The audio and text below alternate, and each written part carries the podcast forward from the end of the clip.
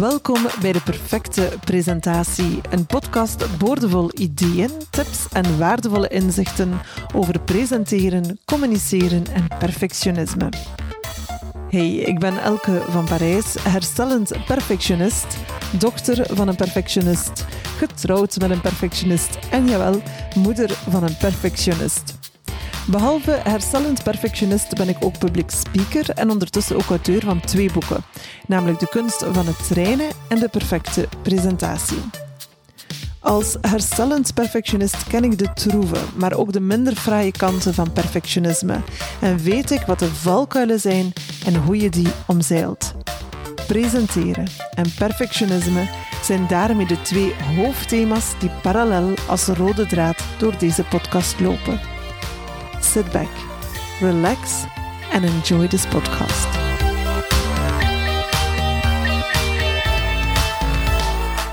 Krachtige stijlfiguren om te presenteren met impact.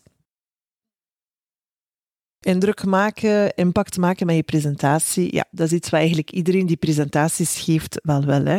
Um, en de vraag is alleen, hoe doe je dat? Hè? Hoe maak je nu impact of hoe creëer, creëer je impact met je presentatie? Nu, wat mij betreft is er één element dat ja, ontzettend belangrijk is en zeker niet mag ontbreken in een presentatie waarmee je impact wil maken. En dat is storytelling. Dus het gebruik van krachtige, liefst ook persoonlijke verhalen om je standpunt te verduidelijken of bijvoorbeeld om je boodschap extra kracht bij te zetten of bijvoorbeeld ook om uh, ingewikkelde informatie op een eenvoudige en begrijpelijke manier te presenteren. Nu, het eerste voorbeeld zo dat mij spontaan te binnen schiet nu is de TED-talk van Susan Cain, The Power of Introverts. Dat is voor mij een heel krachtige TED-talk die meteen ook met een heel mooi staaltje storytelling uh, begint. Dus als je die TED-talk nog niet gezien hebt, bekijk die zeker eens. Je kan die makkelijk terugvinden op YouTube, maar ook op mijn website elkevanparijs.biz vind je alle TED-talks uh, die ik vermeld en die ik uh, analyseer in mijn boek De Perfecte Presentatie. Dus ook die TED-talk van Susan Cain staat daarbij. Dus ook via mijn website kan je die TED-talk bekijken. Nu, dus al van bij de start van de presentatie um, gebruikt Susan Kane een heel krachtig verhaal. Ze vertelt hoe ze als negenjarig en vooral ook als introverte meisje voor het eerst deelnam uh, aan een zomerkamp. Ze vertelt hoe dat ze gepakt en gezakt met een zak vol boeken en hoe ze ook vol goede moed op dat zomerkamp uh, vertrok. Um, een heel leuk verhaal om naar te luisteren. En ook een heel krachtig verhaal waarmee ze meteen haar punt uh, wil maken. Nu, hoe het verhaal precies gaat en wat haar boodschap is, dat ga ik natuurlijk niet in het lang en het breed uh, hier vertellen in deze podcast. Daarvoor moet je gewoon eens naar die TED-talk kijken, want die loont absoluut de moeite. Nu, de reden waarom ik Susan Kane hier nu vermeld in de intro van deze podcast is gewoon om het bewijs te leveren dat storytelling echt wel heel belangrijk is om impact te maken met jouw presentatie. Maar om die story echt te doen landen, zijn er natuurlijk een aantal elementen die wel uh, goed of positief ingevuld moeten zijn. Structuur is daar eentje van. De structuur of de opbouw of de timeline, zoals ik dat ook graag noem, van je story is ontzettend belangrijk om je story te doen landen. Hè. En natuurlijk ook op het moment dat jij de story brengt, dat jij je verhaal brengt, is ook de manier waarop je dat doet ontzettend belangrijk. En daarbij zijn eigenlijk drie aspecten, drie elementen uh, cruciaal. Dus in communicatie heb je niet alleen de non-verbale communicatie, dus je lichaamstaal en je gezichtsexpressie. Er is ook zoiets als de paraverbale communicatie, dus een manier waarop je de dingen vertelt. Denk aan je ademhaling, denk aan uh, de, de toon waarmee je spreekt, denk ook aan het volume waarmee je spreekt, uh, je ritme, het tempo enzovoort. Hè. Dat zijn allemaal zaken die deel uitmaken van de paraverbale communicatie, dus de manier waarop je de dingen zegt. Maar naast die lichaamstaal en gezichtsexpressie, dus het non-verbale en het paraverbale, is er nog een derde element heel belangrijk. En dat is natuurlijk het verbale. Dus de woorden woorden die je letterlijk uitspreekt, de woorden die je letterlijk gebruikt om je boodschap onder woorden te brengen. Hè. En uh, om die woorden extra kracht bij te zetten, kan jij als spreker bewust stijlfiguren integreren in je presentatie. En daarover wil ik het heel specifiek hebben met jou in deze podcast. Over stijlfiguren. Nu, sommige stijlfiguren um, kun je, als je een beetje een geoefend spreker bent, um, spontaan, dus zonder veel voorbereiding, of zelfs zonder voorbereiding, integreren in je presentatie. Maar over de meeste stijlfiguren is goed nagedacht. Hè. Wees daar maar zeker van. En laat je zeker niet wijs maken of laat je zeker niet misleiden want sommige sprekers die kunnen echt heel goed doen alsof ze de dingen à l'improviste, zomaar uit de losse pols inbrengen in een presentatie. Maar dat is vaak niet uh, het geval. En vaak zijn dat ook gewoon heel goed ingestudeerde nummers en is dat allemaal heel goed uh, ingeoefend van tevoren. Denk maar bijvoorbeeld uh, aan De Slimste Mens. Um, voor de mensen in Nederland, dat is een tv-programma dat in Vlaanderen loopt, gepresenteerd door Erik van Looy. Um, en waarbij ook een aantal comedians ja, uh, aan de zijlijn een klein beetje commentaar uh, geven op het hele gebeuren.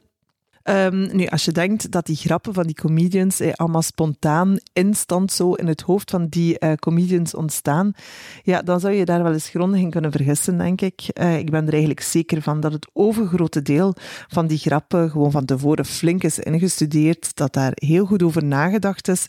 Dus uh, ja, ik denk niet dat daar nog veel naturels of veel, veel spontaans aan te pas komt. Uh, dat is in ieder geval mijn overtuiging. Nu, hoe gerodeerd of hoe ervaren dat de spreker ook is, de meeste sprekers die bereiden zich zeer goed voor op een presentatie. En dus ook uh, de woorden die ze gebruiken, die zijn meestal wel zeer goed gewikt en gewogen. En ik wil je eigenlijk ook uitnodigen via deze podcast om dat ook eens wat meer te doen, om ook eens wat meer of wat langer stil te staan bij de woorden die jij gebruikt in jouw presentaties. En ik wil je tegelijkertijd uiteraard ook uitnodigen om bewust een aantal van die stijlfiguren die ik straks de revue laat passeren, om die ook gewoon te integreren in je presentatie, om die uh, toe te passen. Nu, zometeen laat ik je kennis maken met uh, elf stijlfiguren. Dus ik heb er elf voor jou geselecteerd. Um, nu, uiteraard hoef je ze niet allemaal te verwerken in één en dezelfde presentatie. Dat zou een beetje too much zijn, hè, want zoals in alles geldt ook hier de regel overdaad gaat. Hè. Gebruik dus hier en daar uh, wat stijlfiguren, doe dat heel bewust, hè, maar stop alsjeblieft niet in iedere zin een stijlfiguur, want dan gaat dat al snel geforceerd, wat gekunsteld, wat gevrongen overkomen. Dus probeer dat toch te alle tijden te vermijden. Nu, ik raad je aan om in een eerste fase, wanneer je deze podcast beluistert, om gewoon eens de stijlfiguren te verkennen. Dus laat het gewoon eens even tot, uh, tot bij jou komen, laat het eventjes binnenkomen. Zo weet je gewoon welke stijlfiguren er zijn, weet je ook meteen welke stijlfiguren populair zijn in presentaties en, um, en dus ook tot jouw opties uh, behoren. En vervolgens in een tweede fase kun je misschien nog eens luisteren en dan mm, ja, één of meerdere stijlfiguren selecteren waar jij persoonlijk het warm van krijgt hè, en waarmee je graag eens wil experimenteren. Ik denk dat dat de beste manier is uh, om met deze podcast om te gaan. Maar uiteraard, uh, hoe je dat doet, dat laat ik volledig aan jou over.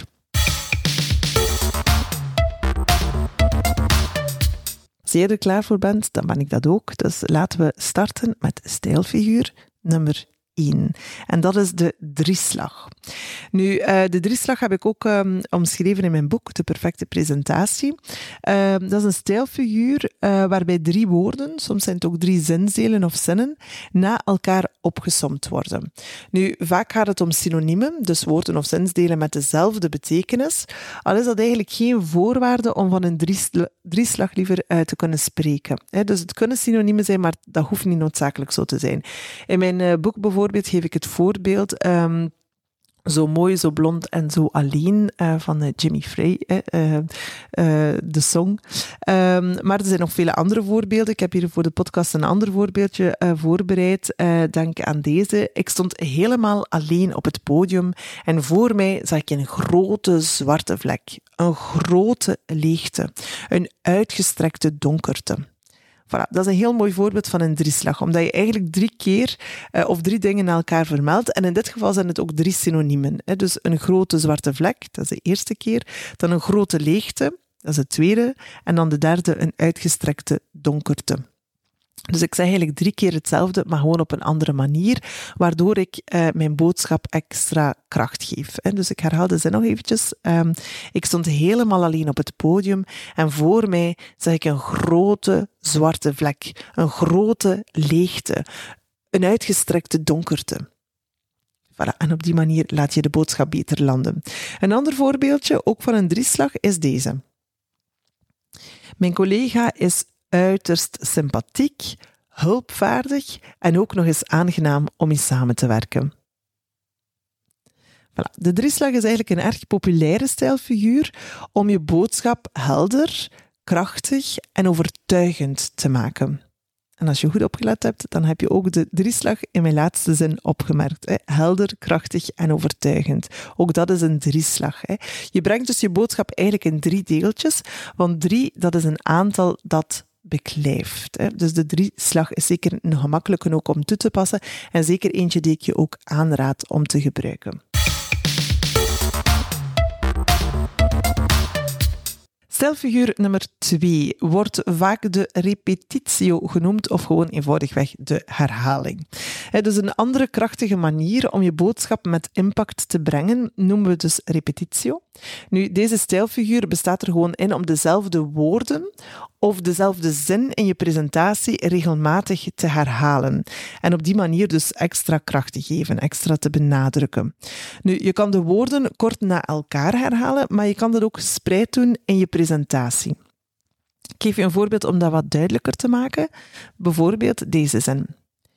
Ik was enorm uitgeput uitgeput door de heftige emoties, uitgeput door het gebrek aan slaap, uitgeput door alles wat me overkomen was. Dus hier ja, herhaal ik iedere keer dat woordje uitgeput, waardoor ik het woord uitgeput extra kracht geef. Nog een ander voorbeeld. Zijn feedback was een enorme boost voor mij. Een boost voor mijn zelfvertrouwen, een boost voor mijn werklust en een boost voor mijn productiviteit. Dus ook in dit voorbeeld herhaal ik het woordje boost. Dus in de twee voorbeelden die ik net heb aangehaald, worden de woorden uitgeput en boost herhaald, om zo de boodschap extra kracht bij te zetten. Dus dat zijn twee voorbeelden van losse woorden. Maar je kunt diezelfde stijlfiguur, dus de repetitio, ook perfect toepassen op een zin, die je dan ja, gespreid over je presentatie meerdere keren herhaalt en op die manier ook extra benadrukt. Nu, een wereldberoemd voorbeeld hiervan vind je terug in de speech van Martin Luther King, I have a dream. Dus hij begint verschillende keren zijn zin met I have a dream. En door die zin keer op keer te herhalen op verschillende momenten in zijn presentatie, maakte, of in zijn speech eigenlijk liever, maakte hij echt impact met zijn speech en benadrukte hij ook de boodschap van hoop. Dus dat is uh, een tweede stijlfiguur, de repetitio of gewoon de herhaling. En de derde stijlfiguur die leunt daar heel dicht tegenaan, maar heeft iets heel specifieks, namelijk de anafoor. De anafoor is een stijlfiguur waarbij ook een bepaald woord of een groep van woorden wordt herhaald, maar dan wel in opeenvolgende zinnen. En dat is een belangrijke. Om te kunnen spreken van een anafoor moet de herhaling dus echt voorkomen liever in opeenvolgende zinnen. Dus meerdere zinnen na elkaar beginnen met dezelfde woorden. Een anafoor is dan ook bedoeld om dat specifieke woord te benadrukken, maar ook, en dat is een bijkomend iets, ook om ritme te creëren. Ik geef een voorbeeld. Een voorbeeld waarbij ik telkens hij had zal herhalen in de opeenvolgende zinnen. En bij gevolg dus uh, spreken we hier van een anafoor. Hij had een stabiele relatie, hij had twee prachtige tienerzonen, hij had een vaste job, hij had een uitstekende gezondheid, hij had voldoende financiële middelen en noem maar op. Eh, kortom, hij had eigenlijk alles om gelukkig te zijn. Alleen gelukkig was hij niet. Of nog een voorbeeldje. Deze keer niet met hij had, maar wel met elke dag. Dus nu ga ik een aantal zinnen aan elkaar vermelden en iedere keer ga ik die zin laten beginnen met elke dag.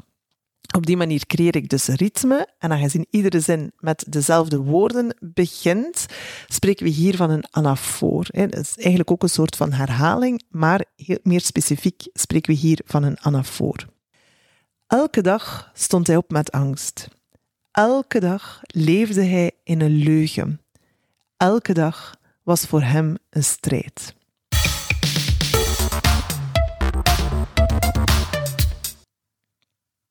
Ziezo.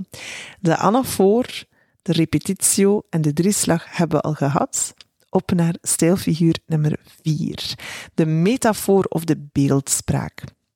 Nu, de vierde stijlfiguur, eh, dus de metafoor of de beeldspraak, die ken je ongetwijfeld al. Daarmee wordt iets, vaak iets abstracts, vergeleken met iets concreets om zo'n bepaalde eigenschap duidelijk te maken of te beklemtonen. Zoals bijvoorbeeld in deze zin. Onze organisatie is een echte duiventil. Mensen die komen, ze gaan. Ja, het verloop onder de medewerkers is echt enorm, hè, zelfs problematisch. Dus hier wordt de organisatie vergeleken met een duiventil. Dus de organisatie dat is eigenlijk eerder iets abstract en een duiventil ja, dat is iets concreets. En door dat abstracte begrip, de organisatie, te vergelijken met iets concreets, die duiventil, benoem en benadruk ik eigenlijk een gemeenschappelijke eigenschap. Namelijk dat er een constant verloop is van medewerkers. Dat er continu nieuwe medewerkers bijkomen en continu ook oude medewerkers de organisatie verlaten. Of misschien nog een ander voorbeeld. Ons team is als een piñata. Er zit heel veel in van binnen, maar dat is nog niet zichtbaar. Er is nog werk nodig, nog best wel wat werk, om door het harde omhulsel heen te geraken. Dus het team wordt hier vergeleken met een piñata en dus uh, ja, spreken we hier ook van een stijlfiguur en dan meer in het bijzonder de metafoor of de beeldspraak.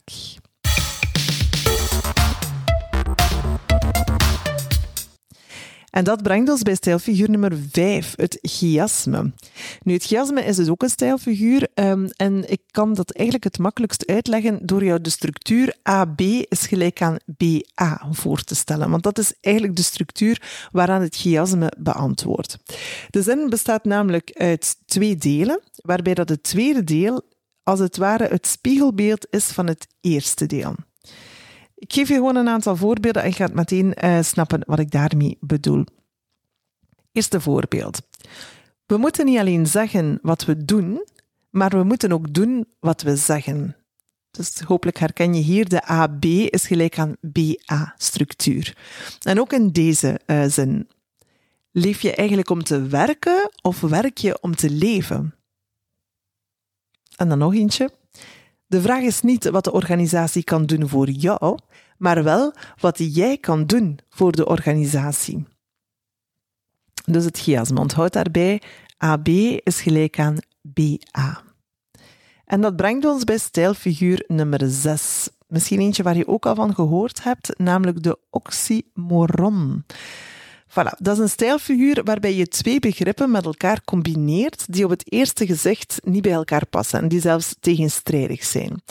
Denk bijvoorbeeld aan combinaties zoals een oorverdovende stilte of een prachtige blunder, um, een gestructureerde chaos, een jumbo-garnaal, een slimme domkop of een domme bolleboos, het omgekeerde dan. Een vreedzame oorlog, dat is nog een mooi voorbeeld. Of misschien als laatste voorbeeld van een oxymoron, uitblinken in afwezigheid. Dus je gaat elementen samenbrengen die op het eerste gezicht eigenlijk erg tegenstrijdig zijn en daarom dus niet bij elkaar passen. Als dat het geval is, dan spreken we van een oxymoron. En dat was dus stijlfiguur nummer 6. Brengt mij nu bij stijlfiguur nummer 7, de retorische vraag. Voilà, nog een andere stijlfiguur en misschien, wellicht, mogelijk ook een die je al kent. Dat is een retorische vraag. Een retorische vraag is eigenlijk een stelling die in vraagvorm wordt gesteld. Het is een vraag, maar tegelijkertijd is het ook weer geen vraag. Want het is een vraag waarop de spreker eigenlijk helemaal geen antwoord verwacht. Het is dus geen vraag die een uitnodiging is tot interactie met het publiek. Bijvoorbeeld de volgende zin. Wie gelooft nu eigenlijk zo'n flauwekul? Als een spreker deze zin uitspreekt, dan is dat niet met de bedoeling om in interactie te gaan met het publiek, maar is dat gewoon eigenlijk een stelling die als een vraag wordt geformuleerd, maar een vraag waarop dat de spreker geen antwoord verwacht. Of bijvoorbeeld deze hier. Wie heeft vandaag de dag nu nog niet gehoord van AI? Dat is een ander voorbeeld. Of zijn we niet allemaal een beetje op zoek naar erkenning, naar bevestiging, naar waardering? Dat is een ander mooi voorbeeld. En trouwens, als je goed hebt opgelet, dan heb je gemerkt dat er in die laatste zin, of in die laatste vraag, ook een drieslag verborgen zat. Erkenning, bevestiging, waardering. Dus je kan perfect stijlfiguren met elkaar mengen, met elkaar combineren. Stijlfiguur 7 was dus de retorische vraag. Laten we eventjes kijken naar stijlfiguur nummer 8, de paradox. Nu, een paradox is een andere stijlfiguur, nog een andere stijlfiguur, en die bestaat uit een tegenstelling die op het eerste zicht niet lijkt te kloppen. Maar als je de zin of de stelling even laat bezinken, dus als je de tijd krijgt om het even te laten landen, om het even te laten binnenkomen, dan kom je tot de vaststelling dat de zin wel degelijk klopt. Ik geef je een paar voorbeelden. Soms moet je eerst verliezen om te kunnen winnen. Of deze. We moeten oorlog voeren om vrede te bereiken. Of nog eentje. Alleen door controle los te laten kun je controle behouden. Om echt gehoord te worden, moet je eerst leren luisteren. Voilà, dat zijn dus vier voorbeelden van paradoxen. Daar zit een tegenstrijdigheid in en op het eerste gezicht lijken die niet te kloppen, maar als je het even laat landen, dan klopt het eigenlijk wel wat er gezegd wordt. Nu, als je als spreker een paradox in je presentatie gebruikt, dan is het wel belangrijk dat je even wel de ruimte geeft, de tijd geeft aan het publiek om de zin te laten landen en de zin correct te interpreteren. Dus die concentratiestilte um, is wel belangrijk net uh, nadat je de paradox hebt ingebracht. Dat is belangrijk zodanig dat het publiek de tijd krijgt om je boodschap te doen landen en dus de zin volledig uh, te begrijpen. Stijlfiguur nummer 9 een eufemisme. Een eufemisme is ook zo'n uh, ja, veelgebruikte stijlfiguur waarbij de werkelijkheid en de realiteit een klein beetje mooier wordt voorgesteld dan die in werkelijkheid is. De realiteit wordt met andere woorden wat verbloemd. Nu, eufemismen worden vaak gebruikt um, ja, als je wil, niet wilt chockeren. Hè. Um, het wordt gebruikt om wat vriendelijker, wat sympathieker, wat zachter over te komen.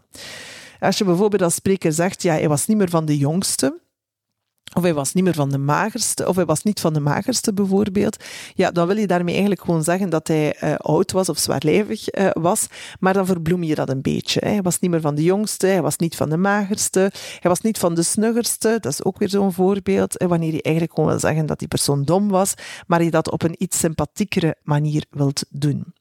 Of nog een ander voorbeeld. Ja, mijn collega was altijd heel chill op het werk.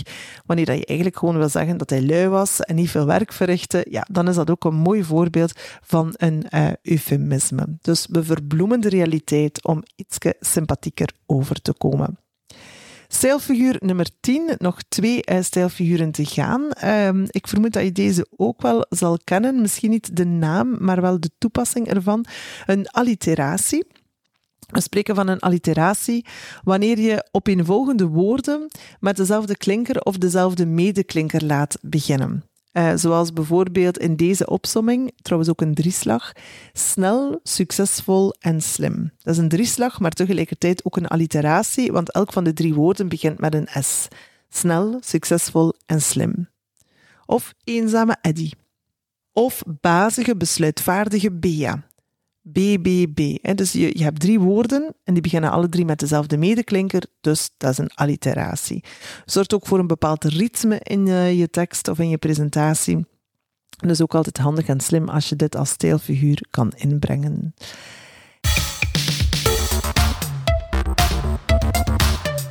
En dan, uh, last but not least, hebben we nog een elfde stijlfiguur. En die leunt heel sterk aan bij de anafoor. Uh, we noemen deze laatste stijlfiguur de epifoor. Nu even uh, ter herinnering, want misschien ben je ondertussen al vergeten wat een anafoor precies is.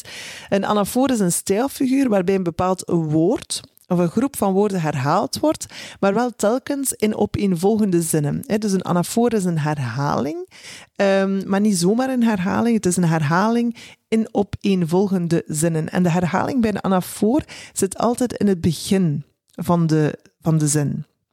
En daarmee is de epifoor een beetje anders, want bij een epifoor is er ook herhaling in opeenvolgende zinnen, maar de herhaling zit helemaal op het einde van die zinnen. Ik geef een voorbeeld om het concreet te maken. Bijvoorbeeld deze zin. Hij bleef geloven in zichzelf, ook al had iedereen rondom hem kritiek. Hij zette door, dag na dag, ook al had iedereen kritiek op hem. Hij was vastberaden om zijn doel te bereiken, ondanks alle kritiek die hij over zich heen kreeg. Dus het feit dat hij kritiek kreeg, dat wordt iedere keer, dus bij elk van die drie zinnen, benoemd, maar telkens op het einde. En dus we hebben drie opeenvolgende zinnen en de herhaling zit telkens op het einde of aan het einde van iedere zin. Dat is een epifoor. En nog eens bij een anafoor zit de herhaling in het begin. Voilà elf stijlfiguren, dus elf mogelijkheden om creatief te zijn in jouw tekst en in jouw stories. En dus je ziet, je kunt ontzettend veel spelen met taal, je kunt daar creatief mee zijn en je kan de stijlfiguren bewust inzetten om je boodschap nog beter uh, te doen landen en dus om nog meer impact te hebben met je presentatie. Nu, de kunst bestaat er wel in om ja, ten eerste om te weten dat er al die stijlfiguren zijn en uh, welke stijlfiguren er bestaan. Maar ten tweede ook om een bewuste selectie te maken van welke stijlfiguren jij in je presentatie zult verwerken. Dus maak een bepaalde en een weloverwogen keuze. Ik zou zeggen, experimenteer er gewoon wat mee. Um, ik hoop dat, dat ik jou geïnspireerd heb hè, en dat je vooral zin hebt gekregen om die stijlfiguren eens uit te eh, proberen, om die te gaan toepassen in je presentaties en om op die manier je presentaties wat meer te kruiden, om ze wat pittiger te maken, hè, dus om ze wat meer op smaak te brengen met behulp van deze stijlfiguren. Dat was trouwens opnieuw een drieslag die ik er hier ingegooid heb. voilà. Dus uh, experimenteer ermee, um, have fun en uh, zorg voor uh, presentaties met impact. Heel veel plezier. Tot de volgende. Fijn dat je naar deze podcast luisterde. Wil je meer weten over presenteren en perfectionisme? Luister dan zeker ook naar de andere afleveringen van deze podcast en abonneer. Of volg als je geen enkele aflevering wilt missen.